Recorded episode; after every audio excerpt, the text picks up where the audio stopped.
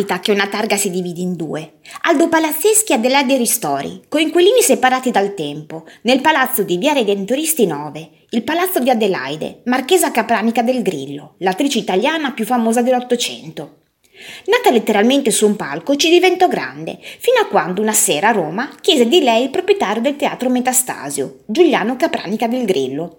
Voleva sposarla. Un marchese e un'attrice, quando mai? Invece Giuliano si mise a servizio perché lei potesse, oltrepassare le Alpi e conquistare Parigi, e della Martene, Dumas, che le rubò la ricetta dei maccheroni. Oltrepassare la Manica e conquistare Londra, con la regina Vittoria che la trovò una cosa sublime. Oltrepassare l'Europa e conquistare San Pietroburgo, con lo zar che l'ascoltò in missione diplomatica per Cavour. Oltrepassare l'oceano e conquistare New York, il generale Grant e Pedro II del Brasile. Oltrepassare ogni confine e conquistare il mondo, con le sue regine tragiche, i vestiti che le faceva Ward, i suoi attori, la sua interpretazione. Oltrepassare i tempi con il suo essere marchesa, lavoratrice, moglie e madre devota. Dopo la morte del marito, Adelaide Ristori si ritirò a Palazzo Capranica, dove ogni giorno qualcuno andava a renderle omaggio.